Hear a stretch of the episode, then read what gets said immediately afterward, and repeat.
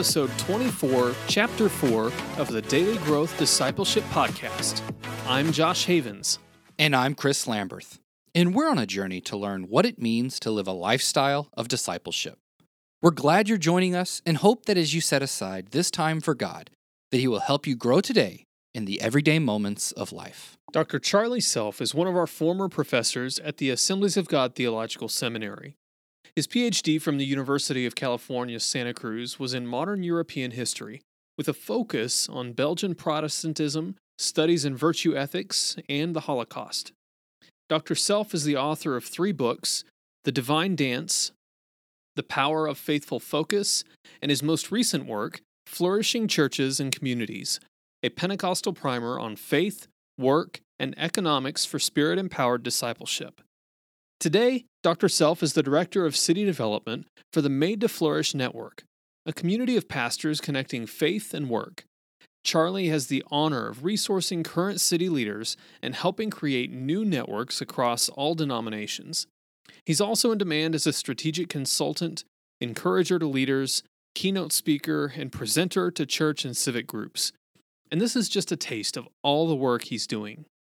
Dr. Charlie Self is probably best at stimulating people of all perspectives to think deeply and act decisively.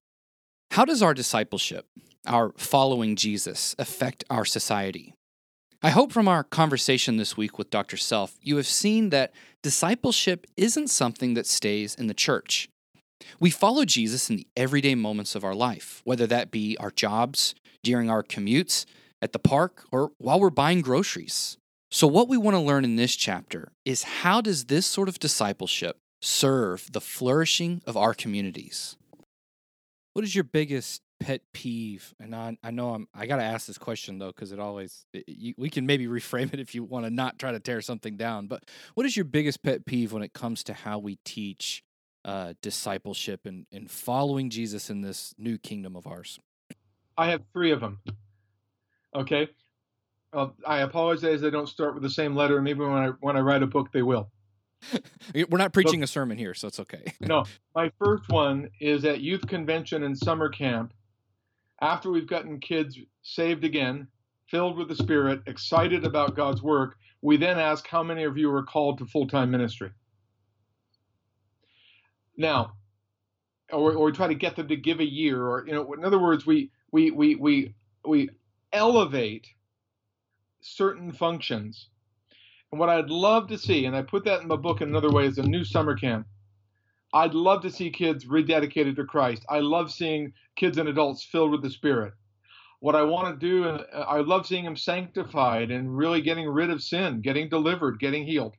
But the fourth movement in this symphony, what if we said, Are you sold out to bringing God's kingdom wherever and you know, whenever and wherever God's placing you. Oh, by the way, we've got four, five, six different rooms. If some of you are feeling the tug to be a pastor or a missionary or an evangelist, we, we want to meet with you. That carries responsibility. Some of you don't know yet. That's fine. Come on over here. We're just going to bless God, ask Him to speak to you. Some of you are thinking about college and this area. Some of you work. The idea is you're all sold out. You're all on mission. So that's number one. Um, one one B is the word full time ministry. Um, because 90% of our clergy colleagues work two or three jobs around the world. So what you can say is with, with vigor, I'm a multi-occupational pastor. I am serving my church, I am serving my community, and God's allowing me to use my gifts at Apple to manage an Applebee's or to run a business. So that's first pet peeve.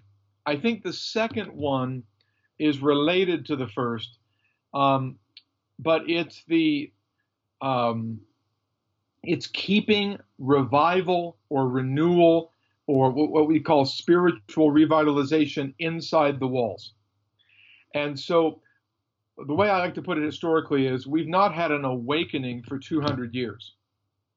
We've had revivals and I thank God for them. And we've had amazing people touched by that, evangelism. But an awakening means that we're not only getting the church renewed, we're not only getting people converted, but we're we're changing the institutions of the community and society around us.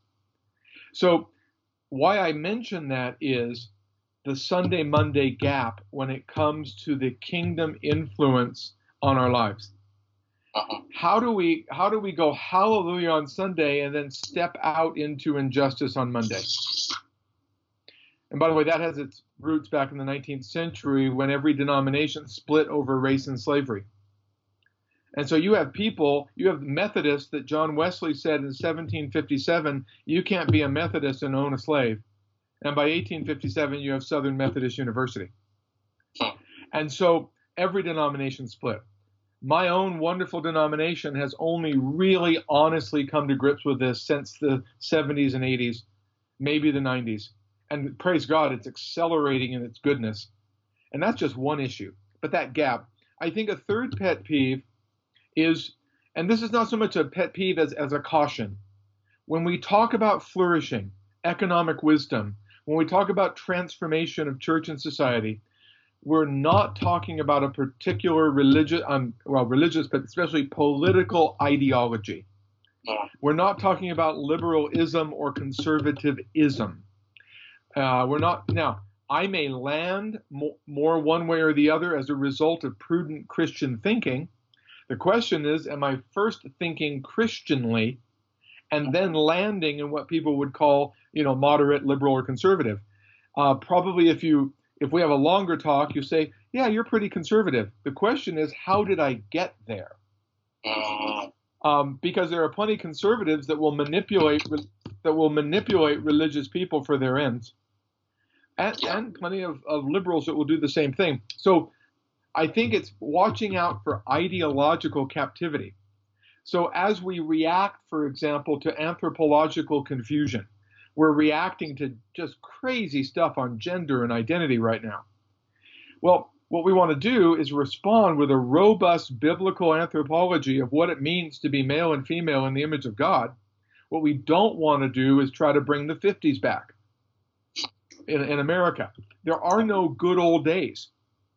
There are only good people in old days, but what we want to do is make sure we don't revert to subcultural norms. So those are three of them. So one of the ways that I really wanted to frame this chapter, and uh, the conversation has just been so good that we we've sort of dug down on issues. So maybe let me. We've been talking about it, so let me come back up and try to frame it real quick, and we I think we can wrap up with this. Is is it's this idea, and I think you were the one that introduced it to me, but I was literally just talking to a colleague uh, right before we jumped on this call about he's reading a book and in it the guy makes the uh, he was he was in a, a, prisoner of war camp and so they were organized in these like you know they, they tried to organize the camp and what this guy realized was that the evils of society outpace and outgrow the evils of our personal actions and moral uh, misgivings.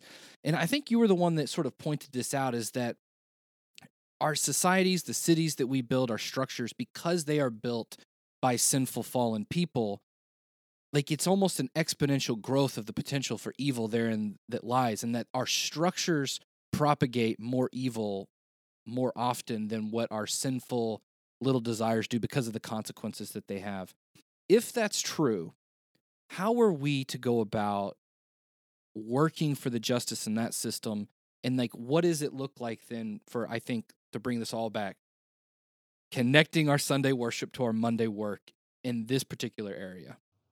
Well, this and this will go back to our vision of discipleship that we we share as well.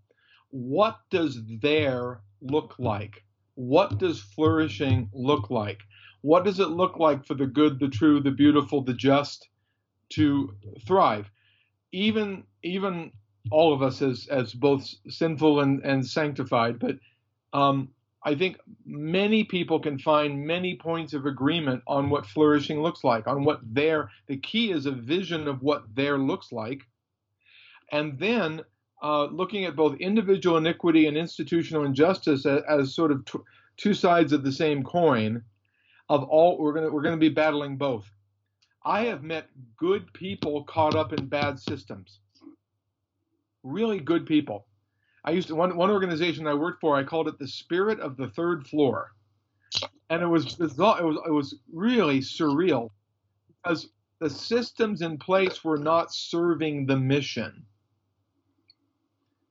But you get those people out for a cup of coffee, they're the most amazing saints you'd ever meet. And so I think I think awareness of that, but I think one of the one of the questions I think that leaders and all of us can work on together is what does there look like? So with our vision of you've already laid out, hey, by the way, a, a, a disciple is becoming secure. A disciple is practicing the basics. A disciple is having healthy relationships, doing their work well for the glory of God, right? Uh, and and then and and some of the tools I've made are along those lines. Now, how do we get there? Oh, huge resources. But then, what does a flourishing community look like? And by the way, there's great research done, and of the importance of the local church. But not only the church as an institution, but every one of her commission members finding her or his place in their domain of society, making it a better place. So I think what there looks like will help shape that. I love that.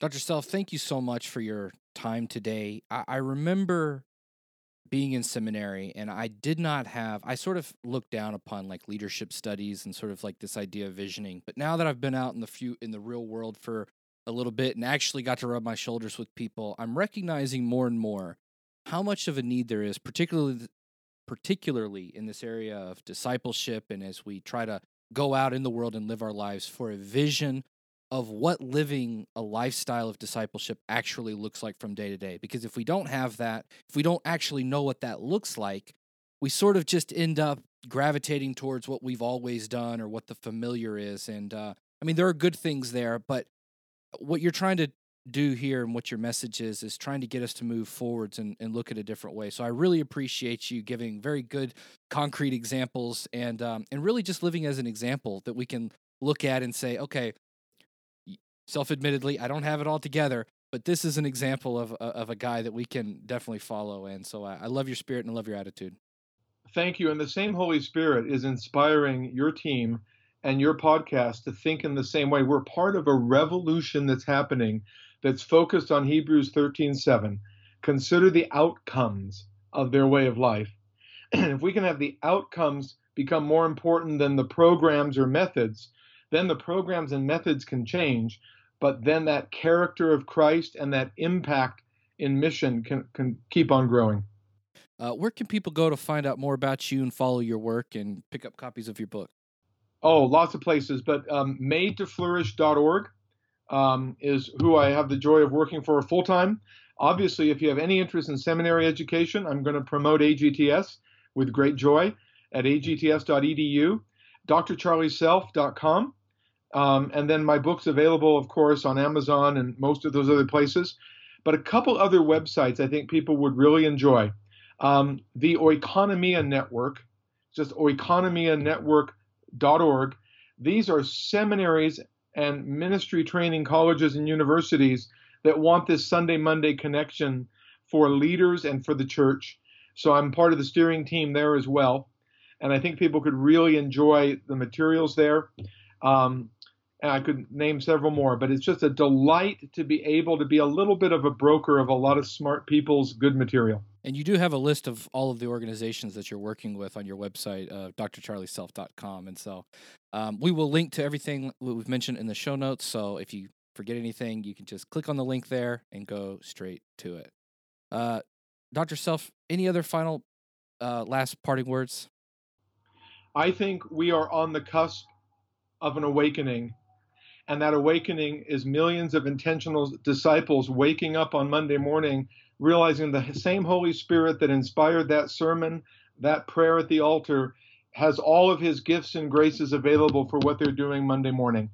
And when we awaken to that, we might awaken to injustice, we might awaken to suffering and difficulty, but when we awaken aware that God's with us and wants to work through us wherever we met, we're found, we're going to find ourselves in the midst of an awakening.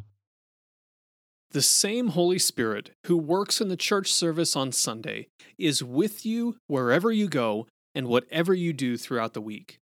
What you do today, even the most menial task, is part of what God is doing in the world around you today.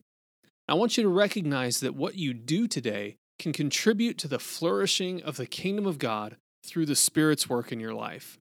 Daily Growth Discipleship exists to help you create a lifestyle of discipleship that does just that.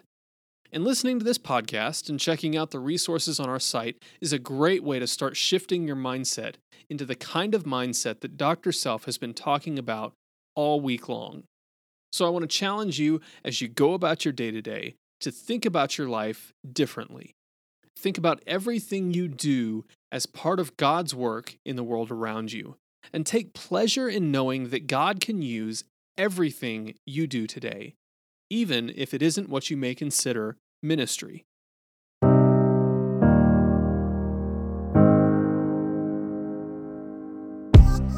How can you create a lifestyle of discipleship? Most Christians think discipleship is a program or a few practices thrown in at the beginning or end of the day. But we want to help you create a lifestyle where walking with Jesus throughout the day is not only possible, but natural. And we have a tool that's going to help you do just that. It's called the Daily Growth Journal. It's a guided journal that's going to help you become secure in your identity with God and authentically walk with Him in your daily life. Growing daily in your walk with Christ is possible if you cultivate a lifestyle of discipleship. And the Daily Growth Journal will help you do just that.